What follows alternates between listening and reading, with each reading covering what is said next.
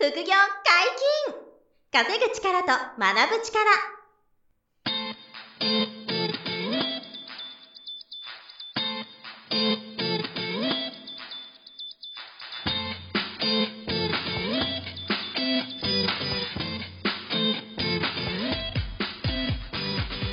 この番組は稼げるようになりたいを叶える副業アカデミーの提供でお送りいたします。副業アカデミーはあなたが副業で稼げる状態になることにコミットしたスクール。初級コースから上級コースまで様々なジャンルの副業ノウハウを学んでいただけます。詳しくは副業アカデミーで検索ください。こんにちは、小林正弘です。山本博史です。よろしくお願いします。はい、よろしくお願いします。本日のゲストもライティング講座の先生、重蔵さんです。よろしくお願いします。よろしくお願いします。重蔵です。はい、よろしくお願いします。はい、前回すごい興味深い話をね、本当に、うん、あのいろんなこうジャンルでライティングの仕事があって、ね、自分のこう興味あるものから、ね、はいはいはい、やっていきましょうということでね、うん、可能性やっぱり幅広いしリスクも低いから、ね、そうですね、初期費用もそんなかかんないですから、はいはいはいはい、パソコンとインターネット環境だけですからね、うんうんうん、やっぱりいろんな人にやっていただける副業かなと、はい、ライティングね思いましたけど、あとあの詐欺の話もありましたね。はいはい、そうですね。あのぜひあの、はい、先週のやつを聞いてください皆さん。そうですね。あと詐欺は進化するので常に、はい、あのキャッチアップしてください。詐欺の、えー、そうですね。進化する進化するので常にチェックした方がいいです。はい、で今回なんですけど。はい、そのライターさんとしてどうやって仕事を取ってくるのか、はいはい、どうやって収入を得るのかっていうところが、はい、やっぱ皆さん気になるので、そうですね、この辺を教えてほしいですね。はいはい、あのー、まあ、あの、ライターとして初めて、はい、えー、挑戦するという人には、はい、私は今はあの、クラウドソーシング、うんうんうん、えー例えばランサーズとかクラウドワークスとか、はい、まあ、それ以外にもにじゅっしゃさんじゅっしゃってありますんで、実は。えー、例えばあの主婦専用のシュフティとかですね、そういうところもライティングの仕事をやってますね。あとザワークスとか、なんだっけ、ザグーワークスとか、はい、たくさんあります。探すといくらでもあるんですけど、はい、まあ、大手はさっきのランサーズとか、クラウドワークスとか上場してるとこですね、うん。で、なんでそこから入ればいいかというと、一つはあの、えー、匿名でできるんですよ。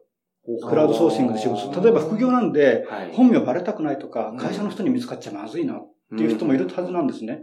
そういう人はやはりあの匿名でアカウント名でできるクラウドソーシングですと、最初から最後、そうして仕事を受注するところから、えー、お金、報酬を受け取るところまで、一切本名を出さなくてもできるっていう便利さ。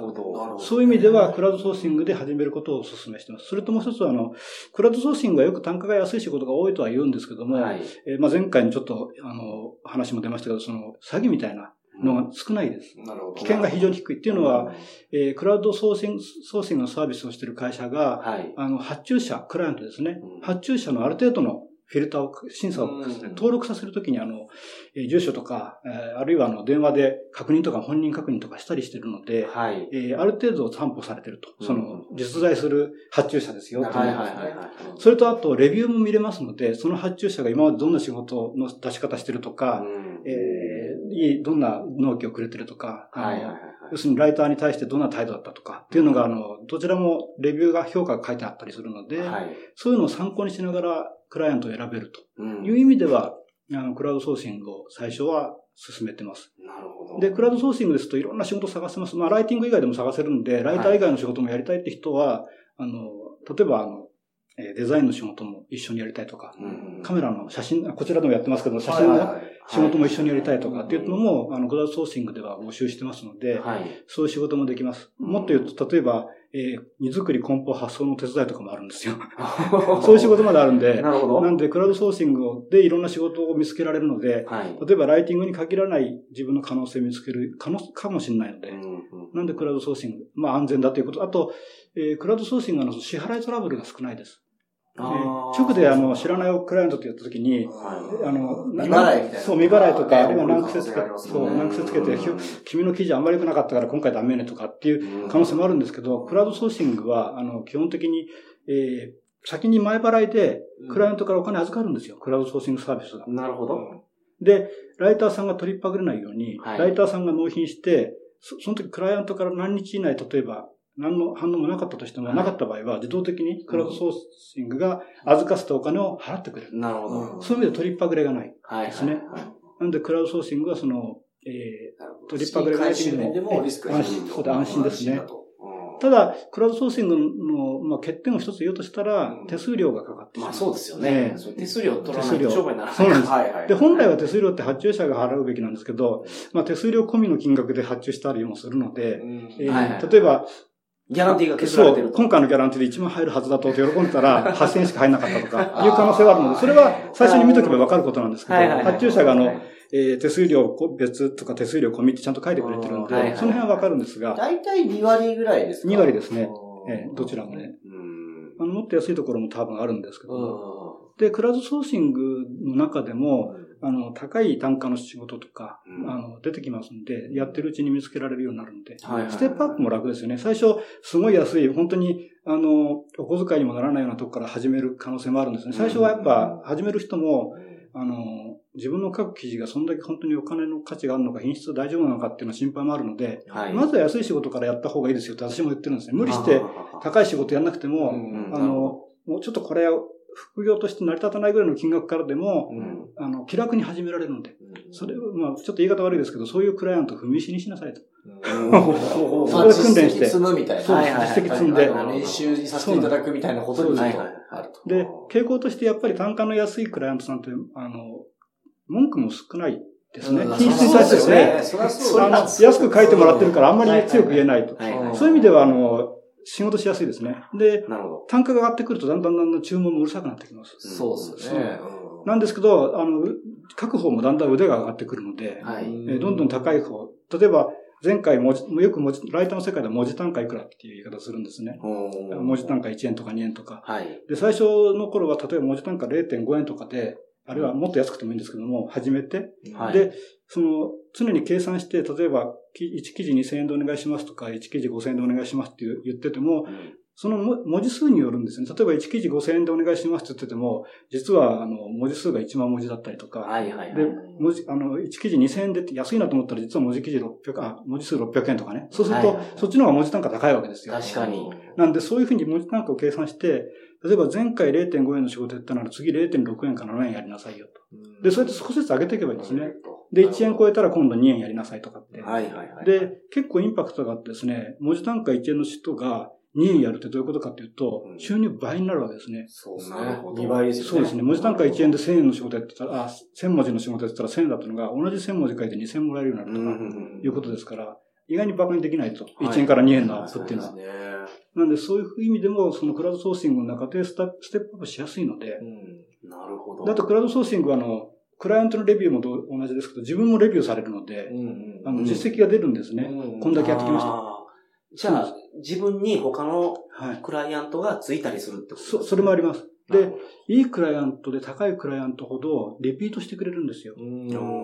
やっぱりあの、いい記事書いてくれる人って手放すのめんどくさいんですね。また新しく募集するの嫌なんで。発注する側の気持ちもすごいわかりますね。そうですよね。そうですね。あの、同じぐらいのクオリティとか品質を期待して同じ人に頼むっていうね。その方が安心なんですよね。おかわりみたいな。仕事のたんびに新しいライターを募集するのは向こうもリスクがある。そうですね。外したらね、めんどくさいですからね、払わなきゃいけないし。それよりは、前回じゅうにんライターさん使って、そのうちのごにんはすごいいい記事書いてくれたなら、次の仕事もそのごにんに出しちゃうと。なるほど。まあ、いう意味では、そうなんです。まあ、それはそうですよね。おのずとそうなりがちですよね。そうなんです。つまり最初は、あまあ、はっきり言って割が合わなくても、一生懸命頑張っていい文章を書いて、じ、時給は低いけど、みたいな。時短期はまだ低くても、ちゃんとやって実績詰めば、やがてそれが評価されたり、文字単価が上がっていくし、あの、大きい企業さんの仕事、リピート取れる可能性も増えてくるから、はい、まず最初は、あれですよね、あんまりこう割が良くなくても、頑張っていった方がいい。そうですね。そういう時期が多少ああるのはもうしょうがない。うん、しょうがないと、最初はね。最初から稼ごうとか、大きく稼ごうとか、まあ、例えば得意分野があって、もうその世界では自分プロだっていうのがあれば、ね、うん、いきなり専門分野の高い企業を目指してもいいんですけども、うん、そうじゃない人は、自分に対しても様子見ですよね。書けるのかっていう。うん、で、だんだん書いてるうちに自分も自信ついてくると、記事もだんだん良くなってくるんですよ。面白いもんでね、自信たっぷりになってくるんで。なんで、あの、そうするとより上のクライアントに応募できるようになってくると。で、クライアントもその実績見てくるんで、クラウドソーシングの中は割と仕事取りやすいですね。そうか。ええ、どちらにせよずっと応募するので、ええ、応募した時に、そのクライアントさんは見ますよね、実績を。どんな人かって。その、例えばその単価が高い仕事であればあるほど。はい。絶対見ますよね。見ますね。実績を。前回のクライアントさんがどんなレビュー入れてるか見ますよね。はいはい、星いくつなのかとか、うん、Amazon レビュー最悪でしたって書いてたらちょ。ちょっと警戒しますよね。そうそう。ちょっと警戒ってこと。絶対頼まないと思う。そうなんです。だそういう意味では、クラウドソーシングは、あの、ステップし、アップしやすい。ただ、あの、いつまでも、まあ、複眼の場合はクラウドソーシングでも結構稼げる人はいるので、うん、あの、それでもいいんですけども、うん、っていうのは実はクラウドソーシングのいろんな仕掛けが最近はしてあって、はい、えー、実績があるライターさん、まあ、ライターに限らないですけど、実績のあるその、えー、ランサー、フリーランサーの人たちは、はい、あの、月額、月額か年額かな、ある程度の金額を稼げてる人に関しては、あの、それまで見えてなかったクライアントが見えるような仕掛けがあるんですよ。えー、要するに、高額報酬で、えー、いい質のライターしか見てほしくないっていう、あの、募集者がいるわけですよ。はいはいはいはい。そういう人たちの、あの、募集に関しては、あの、普通の人が見れなかったりするんですね、初心者には。実績積んでくると、例えばランサーズであれば、一定の金額を超えてくると、えー、まあ、実際はランキングなんですけども、えー、認定ランサーってなるんですね、はい。そうするとそれまで見えなかったクライアントが見えるようになるんです。すごい。そういう仕組みもある。なるほど、えー。なんで頑張ると、あの、はいはいはい、ステップアップしやすい。ただ、あの、もちろん、あの、例えばコネがあったりとか、あるいは、あの、自分で慣れてきたら、例えばクライアントとのやり取りに慣れてきたり、自分の記事に自信を持てるようになったら、あの、自分でも直接検索して、得意分野のどっかライター募集してないかなとか。あ、そういうのってウェブで検索すると出てきます。出てくるんですか？ライター募集たくさんあります。特にあの、ウェブマガジン。メーカーさんとかがライター募集してたりする。えっと、メーカーも、まあ、まれんですけども、一番多いのはウェブマガジンです。ああ。ウェブマガジンって今ものすごい数あるんですけども、はい、あのそれもいろんなあの、さっき言ったオカルトもそうですけど、結婚のサイトだとか、あるいはあの、えー、社会問題扱っているところとか、うん、ペット関連だとか、あるいはあの、えー、経済関係だとか、うん、たくさんあるんですけども、そういうウェブマガジンっていうのがインターネット上にたくさんあって、そのウェブマ、うん、ウェブマガジンって常にライター募集してるんですよ。なるほど。やっぱり 一, 一日にですね、何十記事アップするので、はい、たくさんのライター必要なんですね。はい、一人のライターじゃ書ききれないので、はい、何十人何百人ってやっぱ抱え込むわけですよ。そういうのは直接応募するのがいいです。あの、そういうのは逆にクラウドソーシングで出てこないので、めったに。なるほど。直でも公開して、あの、ライター参考しようってやってますから、ね、はいはい、それは検索すれば出てきます。うん、あの、こちらの講座でも、えっ、ー、と、えー、シルバーコース、ライターシルバーコースの特、はい、あの特典で、はい、ウェブマガジンがひゃくにん以上かな、うん、あの紹介しているリストを、えー、特典で渡してますけども、うん、それ見ると、えー、たくさんのいろんな分野のウェブマガジンがライターを募集してます。うん、あで、あとはもう一つは、あの、えー、一般で公募してるのが、あの、ウェブコンテンツ会社とか、はい、コンテンツ制作会社、あるいは、うん、えー、ウェブコンサルタントの会社、はい、っていうのは、特にコンサルティングやってる会社なんかは、あの、えー、お客さんに対して記事の提供もするので、やっぱりライターが必要なんですよね。なるほど、なるほど。募集してます。あとは、あの、オウンドメディアって言って、自分の企業のウェブサイトを持ってる会社さんが、はい、えー、直接応募し、応募してる場合もあります。うーん、なので、あの、慣れてきたら、直接自分で検索して探してみるのもありですね。なるほど。で、申し込んでみると。なるほど。えー、人によっては申し込みし、応募してなくても、チャレンジする人もいます。あの、自分が書きたいんです。書かして、このメディアで書かせてください。はい。そうすると意外に向こうは密かに探してたりするんで、待ってましたって感じで、じゃあ書いてもらいましょうかとか。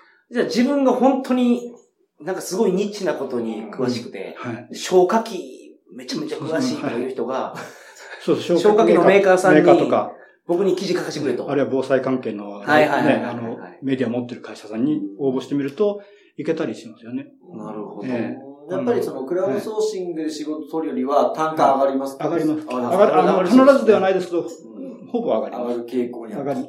あの、稀にですね、ライターの単価っていうのが全くわからない会社さんは、うん、とんでもない低かったり高かったり出してくる場合もありますけど、はい、分かってる会社であれば、あの、クラウドソーシングよりも直契約の方、まあ、自家契約ですから、の方が、えー、単価上がってくる。なるほど。で、ウェブマガジンに関しては、あの、ピンキリですね。あの、通常ウェブマガジンの場合は、あの、えー、いち記事にせんえんぐらいから、はい、えー、数万円ぐらいまで上がります。数万円まで？数万円上がります。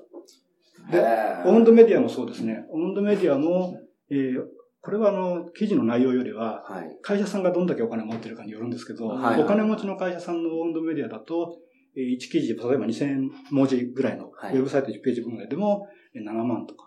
えー、そういうのがあります。おー、すごっ。なんでピンキンなんですよ。相当選ばれしライターさんですかね。じゃないと難しいかもしれない。あの、紹介されたりとかね。そういうところはさすがに公募はしてなくて、紹介になります。あの、頑張って書いてた人を紹介してくれたり。やばいな。あります。ありますよ。やばいですね。あります。良すぎますね、それ。やっぱね、そこは、まあ、あの、大きな会社さんですよね、そういうところは。お金持ってる会社。なんかあの、大体こう、うんと、ライターで、こう、結構いい収入だな、みたいな、割がいいな、っていうのって、一文字何円以上とかあるんですか？みんなが目指す憧れの単価みたいな。副業レベルであれば、はい、いちえんにえんが最初目指すべきとこだと思うんですね。まずは、ええ、最初多分 れいてんに とか れいてんごえんぐらいから始まるんで。だけど、はい、あの、もう、だいぶ稼いでるし、慣れてきてる人であれば、一文字ごえんから数十円を目指してくると。へー。数十円ってもうそんなに上に行かない。だいたい行ってもさんじゅうえんぐらいとかになると思うんですけど、あの、だいたい ごえんを超えれば。さんじゅうえん、えー、一文字さんじゅうえんってすごくないですか？ れいてんごえんから始まってですよ。そう、何倍かって話ですよね。すごいですよね。だから文字、一文字ごえんって言うと結構いい方ですよ。いいですよね。ごえんに行けば。一文字ごえんだと。なんで、私は。さんぜんもじ書いたら、うん、いち, えっといちまんごせんですか？そうですね。はい。はい、あります。それはウェブマガジンでもそのレベルあります。へー。しかもそういうところって、そうですね。ウェブマガジンなんかの特徴は、うん、そのウェブマガジンの大きなテーマさえ外れなければ、ライターさんが好きなこと書いてくださいっていうのが基本なんですよ。なんでかっていうと、ウェブマガジンの編集者の方で記事のネタ探してると間に合わないんですね。とてもじゃないけど記事数が。なるほど。なんでもうライターさん任せです。はいはい。ということは、ウェブマガジンの仕事の面白いのは、自分で書きたいこと書けるんですよ。うん。あの、その、大枠のテーマだけ決まってるだけで。外してなければ。例えば、結婚のウェブマガジンであれば、結婚とか恋愛から外れてなければ、はいはい、自分で提案できるわけです。今回この記事書きます。例えば、今回は、あの、さんねん付き合ったけど、まだ結婚、プロポーズしてくれない彼氏をどうしたらいいでしょうとかっていうテーマ書きますとか、あれ経済なんかでも、あの、えー、読者の層を外さなければ、例えば、あの、投資、を投資で稼ごうとしている読者層が多い経済マガジンなんですって言えば、うん、投資関係にその、投資関係って実は広いんですけど、はい、例えば何、何もその株式投資の、えー、次はこの銘柄があるぞって記事じゃなくても、はい、今この国際情勢からすると、うん、えー、原油が上がりますよとか、はい、そういう記事でもいいわけですよ。うん、そういうネタも出せると。なので、ウェブマガジンの面白いところは、えー、まあ単価はピンキリなんですけども、自分が好きな記事を割と提案して書ける。うんええ、中にはあの編集者から指定されて書く場合もあるんですけども、ただ編集者ももう一気にネタ探すの大変なんですよね。もう任せますと、逆にネタ出してくださいって言ってきますんで。うーん、そういう意味ではウェブマガジンは面白いと。あと、オウンドメディアも、あの、オウンドメディアもたさっき言ったような高いような何枚もするような記事だと、えー、割とライターさんの方にネタ探してくださいと。はいはいはい。ええ、まあそのそのオウンドメディアの、あの、母体となっている企業が扱っている分野の中であれば、あの、割と広く探せるので。で、オウンドメディアって面白いのは、あの、商品そのものを宣伝すること絶対しないですね。例えば、化粧品会社がオウンドメディアを持ってた場合は、はいはい、化粧品についての記事なんて書かないわけですよ。なぜかと言ったら、潜在的ユーザーと、あの、の信頼関係を作るためのメディアなんで。はいはい、専門マーケティングの用語では、リードナーチャリングとか言いますけども、要するに、自分のメーカーにあの親しみだとか信頼性を持ってもらうためのメディアなんで、例えば化粧品会社のオウンドメディアの記事のテーマであれば、うんうん、あのこの夏紫外線気をつけようとか、はいはいはいはい、あるいはあの、えー、こういう食べ物はビタミンが含まれてます。そんな記事でいいんですよね。商品は触れないですわざと。そうすることで、あ、このメーカーはあの女性の肌に非常に優しい感性を持っているメーカーだなっていう信頼感が醸成されてくるとか、はい、そういうことなんですね。そしてそのメーカーに対してロイヤリティを感じて、そうそうそうそう、いつか買ってくれると。そうです、そうです。なるほど。何かあった時に思い出、真っ先に思い出してもらえるわけです。はいはいはいはい。まあブランディングですね。そうですね。ブランディングです。そうです。すぐ売りに直結させないで、そうです。ブランディングとかして、それがオウンドメディアを深めるみたいな。そうですね。で、そのオウンドメディアの仕事は、さすがにメーカーさん直でライター募集することはないので、あの、大抵は、えー、コンテンツ制作会社とか、えー、広告代理店とか、うん、あるいはウェブマーケティングのコンサルティング会社が募集してます。はいはいはいはい。こんなメーカーさんの今仕事持ってるんだけど、誰か書ける人いませんかみたいな。なるほど。はい。いや、こんなに詳しく今回も教えていただきました。わかりやすいですね。まあけど、クラウドソーシングからスタートすると、はいはい、まずはレベルアップしていけるし、そうですね、自分の実力がどれぐらいなのかっていうのもよくわかりそうですね。そうですね。そのステップアップした先には、はい、さんぜんもんじななまんえんですか？そんなのもあります。それは本当にすごいと思いますね。さすがに、あの、めったにないけど、その仕事になる紹介が多いんですよ。なるほど。ええ、このライターさんは大丈夫だよとかっていう。はい、まあでも上まで行くとそういう景色もあると。あります。なるほど。あの、そういう仕事があるんですかね。はい。素晴らしい。本日も大変勉強になりました。はい、ありがとうございました。はい、副業解禁、稼ぐ力と学ぶ力、そろそろお別れのお時間です。お相手は、小林正弘と、重蔵と、山本博史でした。さよなら。さよなら。